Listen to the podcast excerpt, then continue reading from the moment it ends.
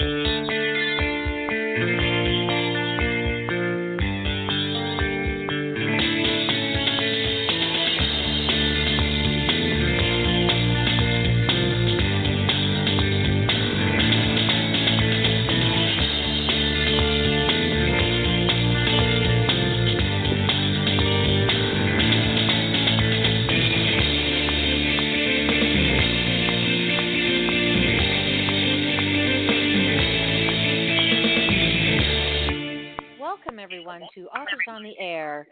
I'm your host, Pam Stack. We're proud to be part of the Authors on the Air Global Radio Network. My guest today is a New York Times bestselling author, author of 34 books, including three young adult novels that have been translated into 24 languages. Her current book, Last Day, released just February 1st, and already she has amassed almost 1,200 five star reviews. Um, Luanne Rice's books often center on love and family, nature, the sea. She is an environmentalist, and it shows in her writing. Um, she also has a book called The Beautiful Lost, which deals with teenage depression, something she herself experienced. Um, she is also an advocate for mental health awareness and a participant in McLean's Hospital Deconstructing Stigma. A change in thought can change life. I am thrilled to welcome to Authors on the Air New York Times bestselling author Luanne Rice. Hi, Luanne. Welcome. Hi, Pam. Thank you so much for having me. I love your podcast. Oh, thank you. I'm so thrilled that you're here.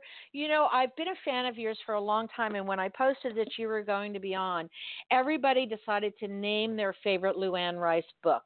Mm-hmm. And um, so that made me go and buy a couple of them because I don't have a full Luanne Rice library yet, but I probably will by the end of our conversation. Um, congratulations on the success of the new book that just launched on the first, and already it's a runaway bestseller. Oh, thank you so much. I'm completely thrilled. I've, I've been blown away by the whole experience. It's wonderful. Um, Thomas and Mercer is quite a group to be working for. So, uh, and they really do a good job in do, promoting their authors. So I'm thrilled that you're with them, and I'm thrilled that they sent me your the hardcover of your book. Um, I want to talk to you a little bit about your books because it seems to me, just from doing a little research on you and reading about your books, and um, you talk a lot, and maybe these are some main themes for you, and maybe not, but um, you seem to talk about sisters and family a lot in your books, um, in your standalones particularly. So um, you also have um, a collection of stories. But I want to talk to you first about your books that involve sisters. You even have a book called The Geometry of Sisters. Will you tell me where those thoughts and inspirations come from? Yes, I, so I'm the oldest of three sisters, and uh. when we were young, um, we came from a you know very close family, and in fact, we had a small house and we shared a bedroom. We were um, wow. Literally inseparable, yeah. And I had um, I have another young adult novel called The Secret Language of Sisters, which yes is because we did have one. You know, we we we could just convey something with a secret word or a glance or uh, you know, and, and a lot of humor. I mean, a, a lot of um, and we, it's kind of how we got through life. You know, was by laughing and by uh, just sort of having this I guess this kind of bond. Um, we would climb out the window of our bedroom and sit on the roof and watch for shooting stars. And if it was snowing, we'd still be out there um, making wow. snowballs and throwing them. And yeah, it was just a very close relationship. And I guess that I probably the most important relationship of you know my younger life and i'm always trying to learn more about them and me and uh, different trajectory in our relationships. Um, you know, things change obviously as you get older. So, sure. But I'm still thinking about yeah. How wonderful. Um, are your sisters and you close in age? Yes, I. So we're all about two years apart, and wow. went to you know went to school together, walked to school together. um, I I was I'm the oldest, so I was sometimes their protector, but then that t- that turned sometimes, and they would be mine. We just really took care of each other, and we had we had sort of sad some sadness in our family when we were young, and I think that it really helped us survive to be together.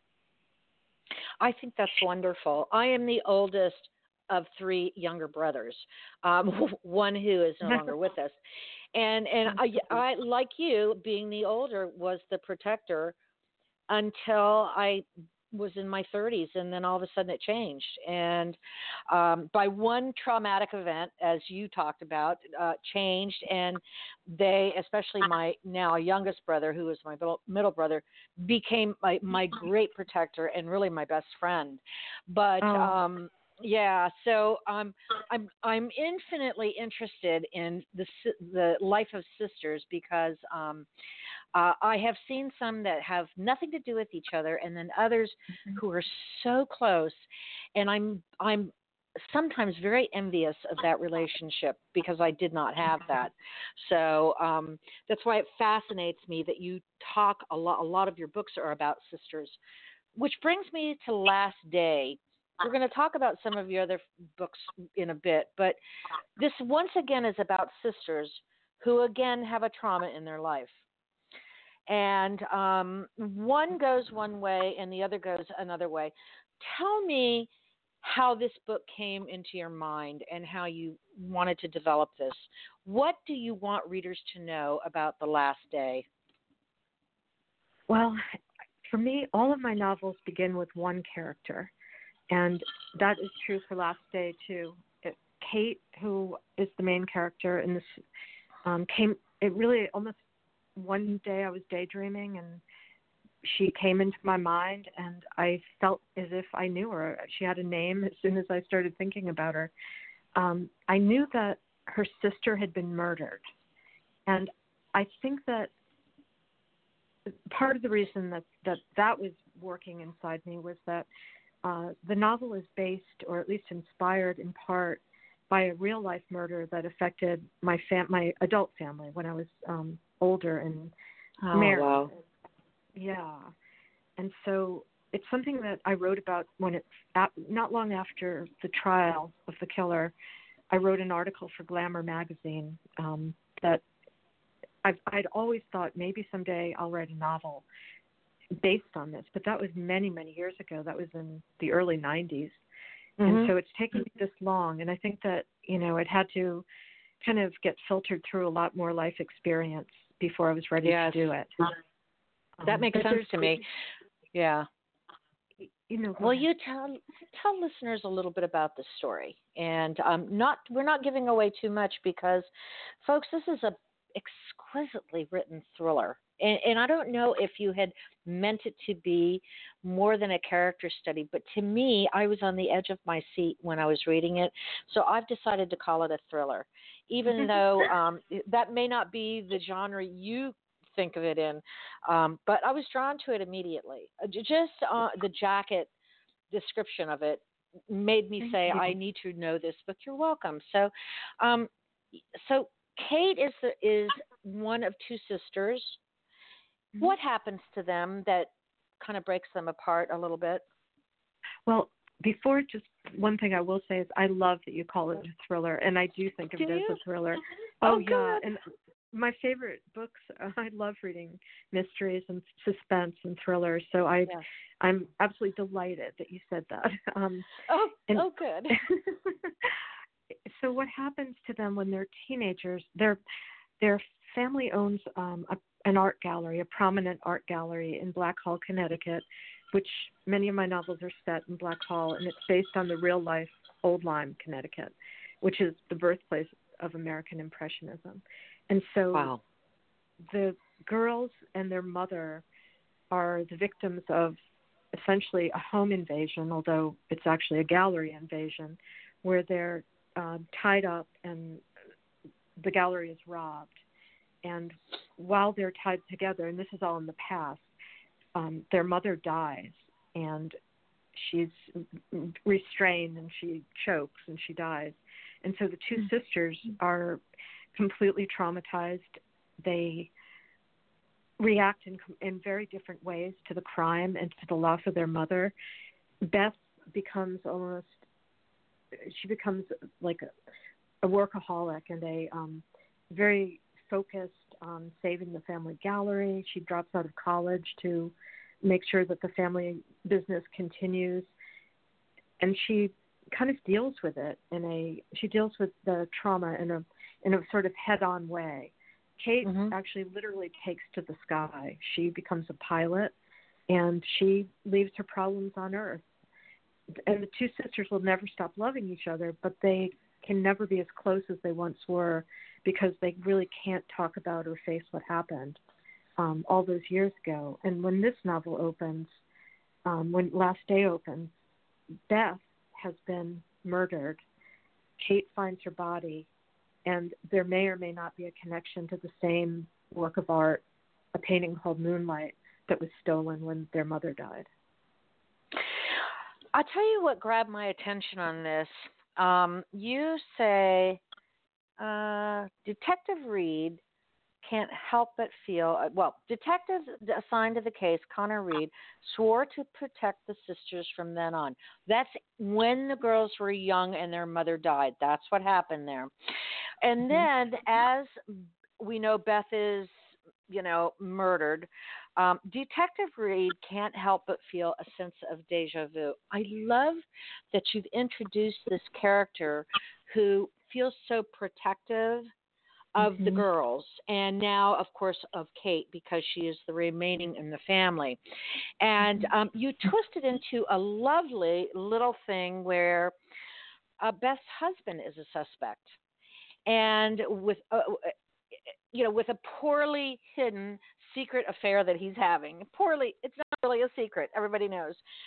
Mm-hmm. i don't want to tell any more about it but there are so many different layers of this story going on from the personalities of the girls to the detective reid to the nasty husband that i but who is such a, a very rich character by the way but you know just you didn't you just didn't like him because you he's a suspect um when you started writing this book did you know where you were taking this story?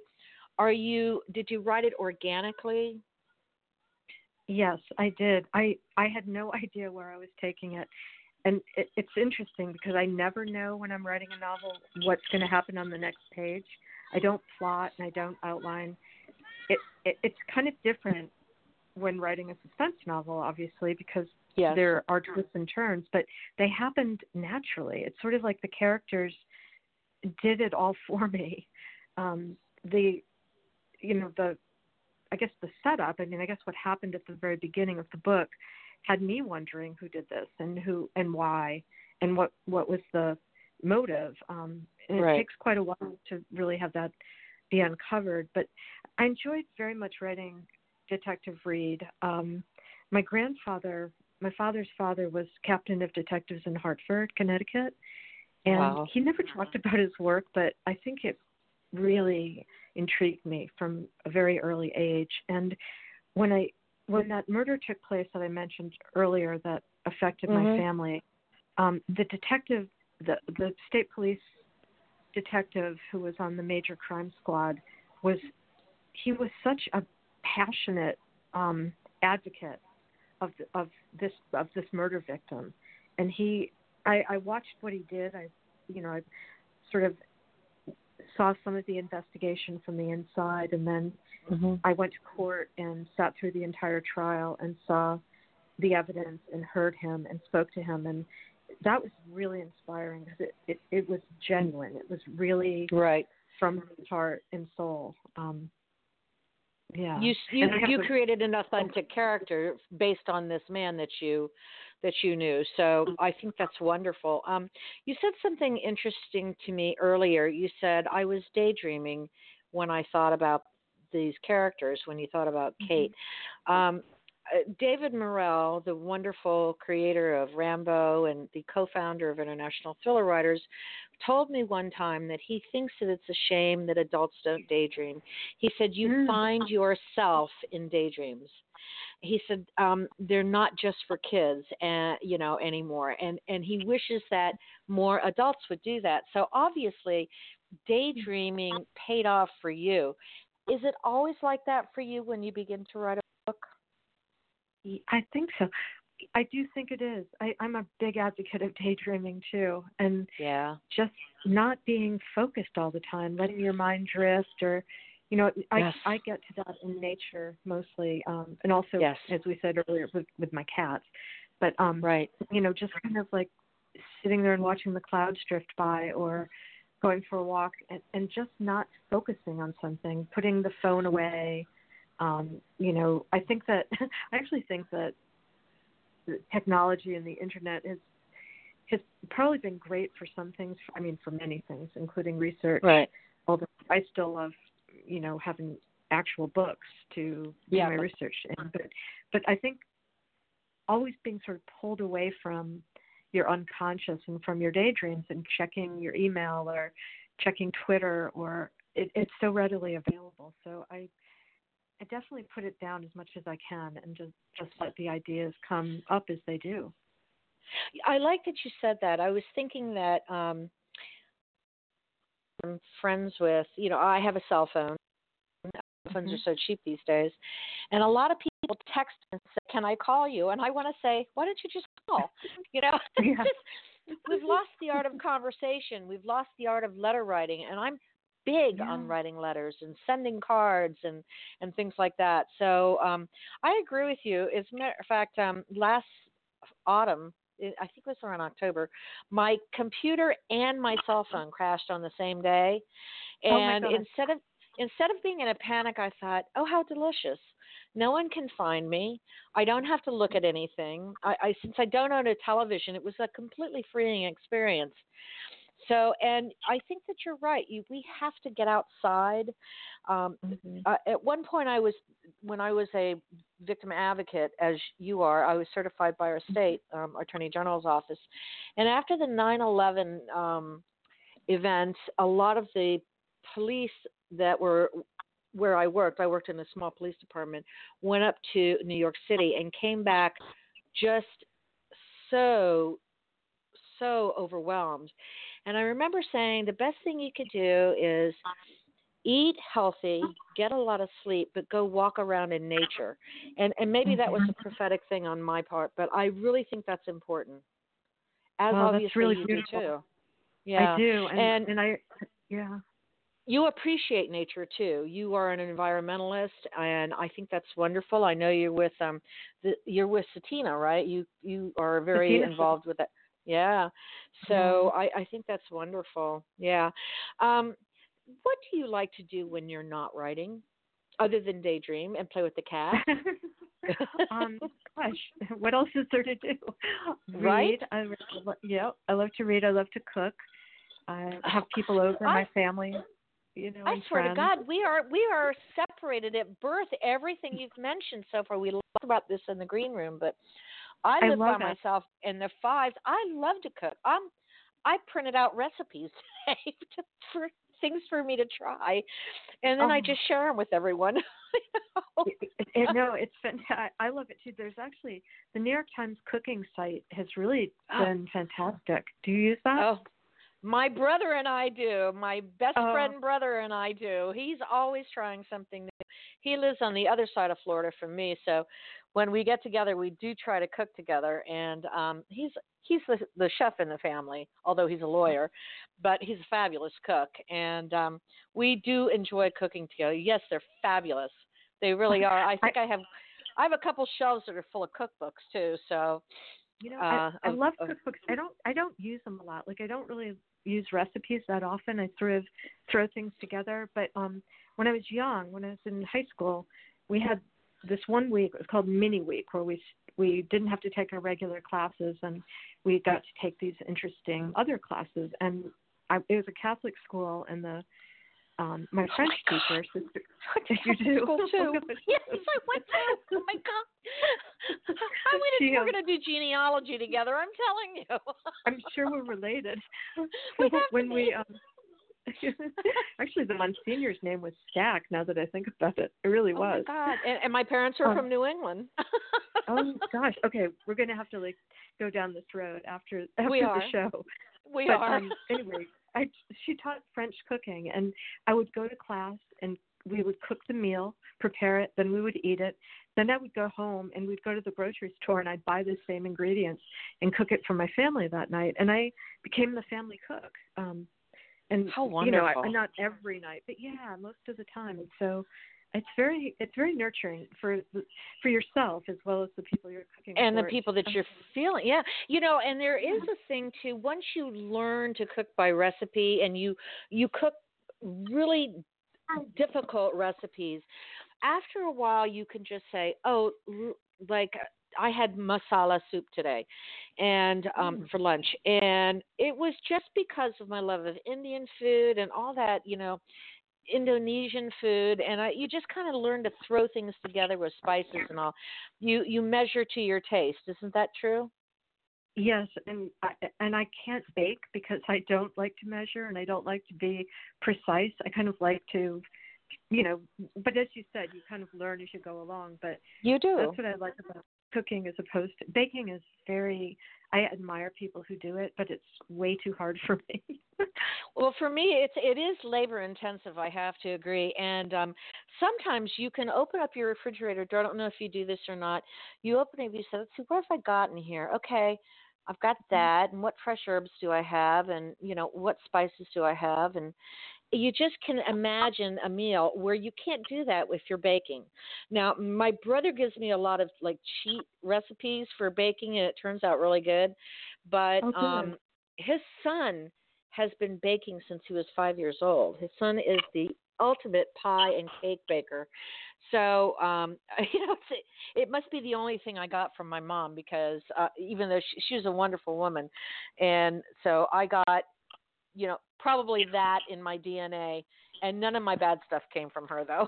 so, but um, but she she baked everything. She cooked and baked all the time. My father and one of my brothers would always say, Ugh, "Meat and potatoes."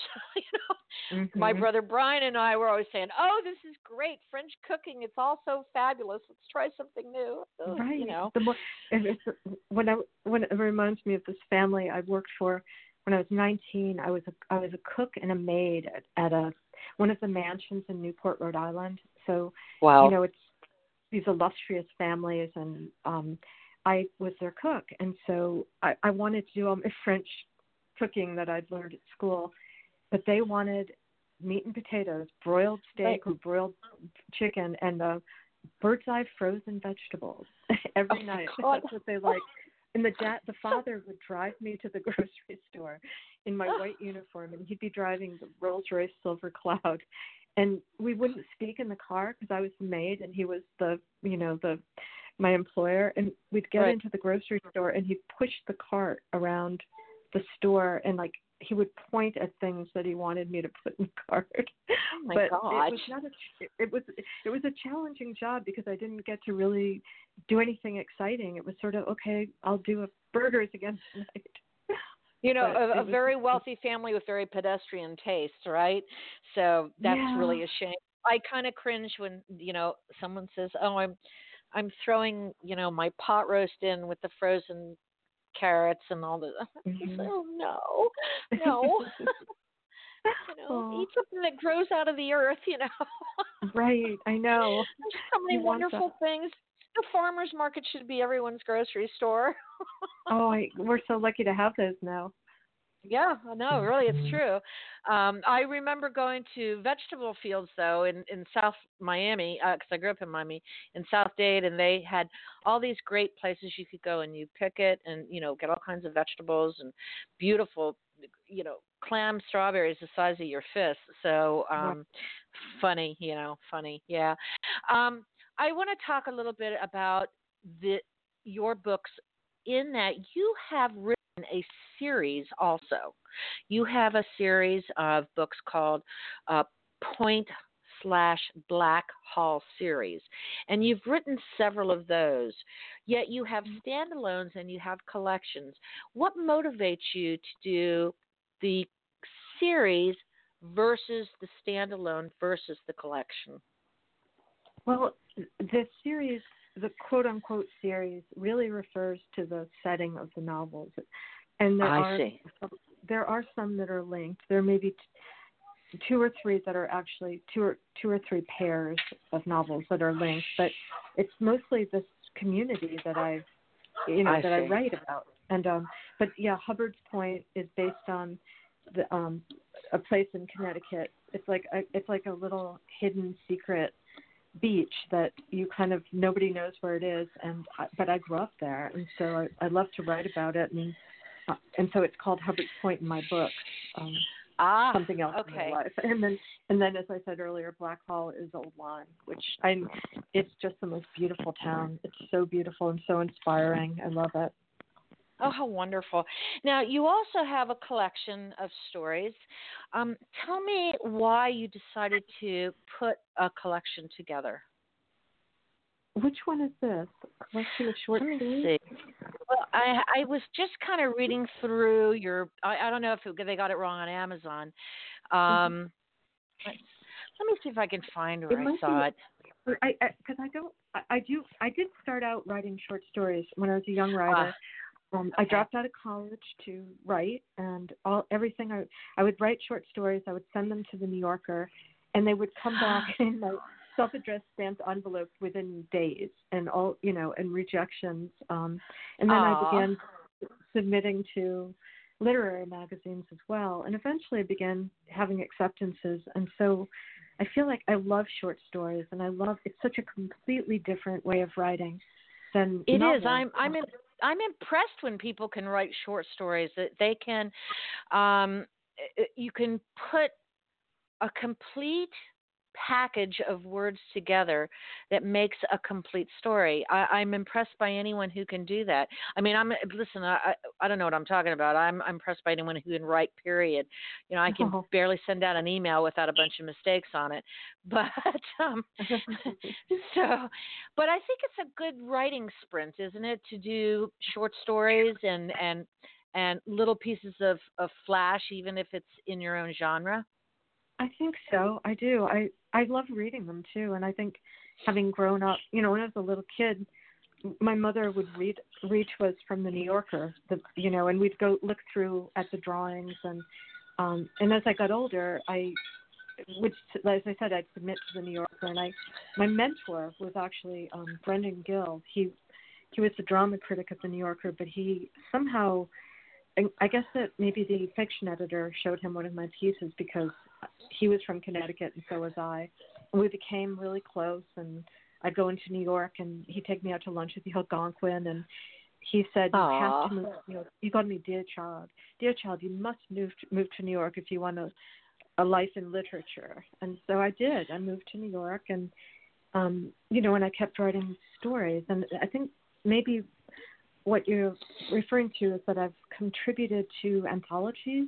Yes, Um, that's what it is. a story in something called The Writing Irish of New York, and it was Wow. um, edited by yeah Colin Broderick, a wonderful writer, and uh, there were a lot of Irish Irish Americans who moved to New York like me, um, and so it's that could part possibly be it or Ann Hood. Uh, wonderful writer Ann Hood edited um, Yes. one of the noir series, the Providence Noir, and I did a story for that. And um, How lovely. yeah, I wanted to tell you what my my friends on social media their favorite book is Dance with Me. oh, Isn't that interesting? Everybody's talking about that. Do you consider your books literary fiction or women's fiction, other than I believe Last Day is a thriller, um, or do you Mhm. consider them? I mean, I know that you're listed in a couple different subgenres. You know, damn Mm-hmm. Amazon for doing that. It used to be just fiction, nonfiction, self-help, and cookbooks, but um, but but you are you are listed in mystery and suspense, thriller, police procedurals. Is that what you consider yourself? A writer of, of those genres, subgenres, or do you I think that you're a women's fiction writer?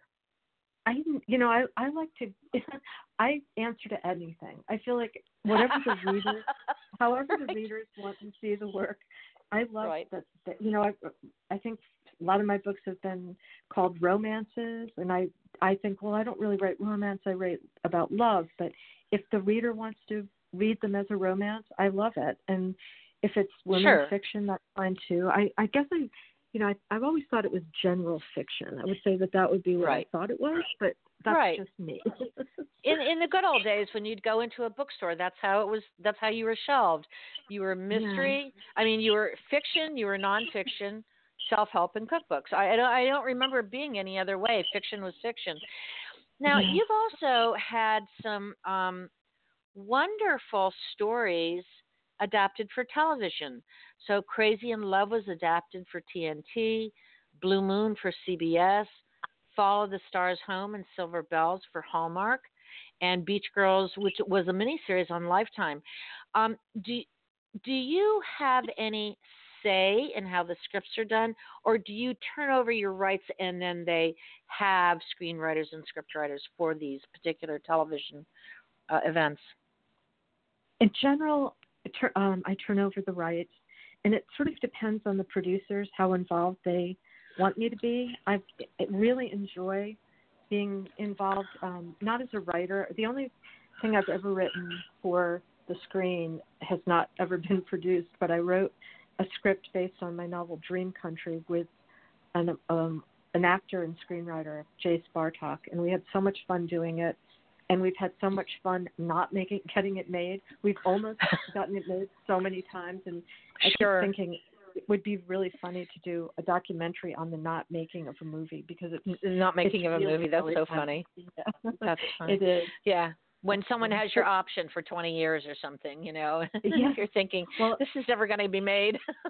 or in this case, where we are the producers ourselves, and we, you know, meet with investors and we attach right. actors and and a director, and we, it's just been so fun, but it hasn't done anything. Um, so I feel really lucky that I've had movies made, and I, you know, I hope that uh, that could happen again, but it's just a very separate part. It's so different it is. from right. the book part. Yeah. It, yeah, it really is. Now, I want to mention to listeners that um, you were awarded an honorary degree um, for in Connect, and your profile appeared in Connecticut College Magazine. Your honor, your Doctor of Humane Letters came from St. Joseph College in, in Connecticut, and you also got the governor's, the Connecticut Governor's Arts Award for excellence and lifetime achievement as a literary artist.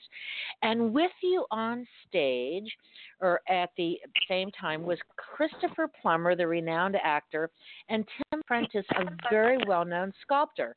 So, Mm-hmm. how wonderful and exciting must that have been for you?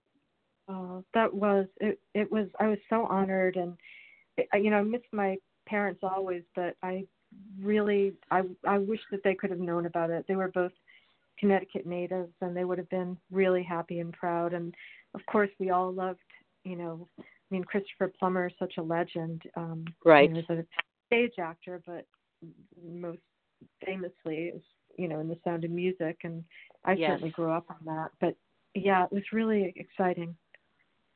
How wonderful for you. So, so since you're an honorary doctor of humane letters, I should be calling you Dr. Rice, I suppose. we can dispense with the formalities. oh, jeez. We've already decided that our DNA is so closely linked. Well, why not? You know. yes, exactly. so funny. Um, what's next for you? Um, well, I'm working on my new novel that is in some ways linked to Last Day. It has the same detective, Doctor, um, Doctor, detective Connor, Conor Reid, Conor Reid. and uh-huh. and his brother Tom Reid, who's a Coast Guard commander, and uh, some of the same characters appear again. It's the same town, a similar setting. Um, so I'm working on that, and really just kind of that's the main thing, writing. Are you touring for this book? Very, not very much. I just had a wonderful event at Bank Square Books in right. Mystic, Connecticut, and a few things, other things coming up. I, you and I had mentioned earlier domestic violence, yes. and I right. um, have been asked to speak at um, one of our local domestic violence center fundraisers. I'll be doing that and very, you know, I, I when I did my talk on on um, Saturday, the, it, was it was with the New London Day. It's wonderful writer for the day is Rick Koster, and he started a book club, um, or they started a book club, and my last day was the inaugural read, and it oh, was how wonderful, a wonderful event, and lots of people, and I wore both Rick and I wore purple um, in honor of domestic violence victims, both in my novel, and Ellen Sherman is the woman who was killed that I mentioned earlier. That that the yes. the story was kind of inspired by, and then also just recent terrible events here in Connecticut where women have been uh, murdered or abused by their by their partners and um yeah. and men too. So One man. It's an epidemic. Yeah. It's an epidemic for sure, and uh, it's it's heartbreaking to me, you know, to to see this. Um, whose book is on your nightstand right now? Right now, I oh gosh, it's so I've I've been reading some English writers who write about nature, and uh, Amy Liptrot is is one um, the Outrun that's really wonderful. It's a memoir, and then that led me into, gosh, now I can't remember. I think it's the Fragile Edge. I'm just about to start it, but it's about uh, the Atlantic coast of, of the British Isles. Um, so kind of some nonfiction at the moment, but I you know, I, I know that my friend Harlan Coben has a new book coming out. Yes, he does. Very soon. I have it sitting right here. Um, you do? The boy from the woods. The boy from yeah. the woods. That's sitting right next oh. to me. Uh huh. Yep. I'm re- really so. dying to to read that, and um, it, yeah. So there's uh, a thriller, of course, is on my nightstand, but um, but Amy's Amy Liptrot's book is, is the one I'm reading at the oh, moment. Oh, fabulous! Will you tell listeners and readers where they can find you on the web and in social media, please? Sure. Um, I have a website, www.luannrice.com. I'm on Twitter at Luanne Rice, and I'm on Facebook. I'm on Instagram too. So everywhere. Good. And we can find all the links on your website, I would imagine. Yes, absolutely. Wonderful. Uh, my guest today is Luanne Rice. She's a New York Times bestselling author of 34 novels, including three young adult books. This book, her new one, which just released on the 1st of February, last day, is already a runaway bestseller with 1,200 five star reviews on Amazon. Um, I I cannot tell you how much I've enjoyed talking to you. And you and I are going to talk again. I am certain of it. Um, and, and, connect some dots and just have a good laugh over that. Luanne Rice, thank you so much for being my guest today. I have enjoyed this immensely. Thank you, Pam. I've loved it too. Thank you. You're absolutely welcome. Listeners, thank you for being with Luanne and I tonight. We appreciate it. And thank you, Mom and Dad. I'll see you later.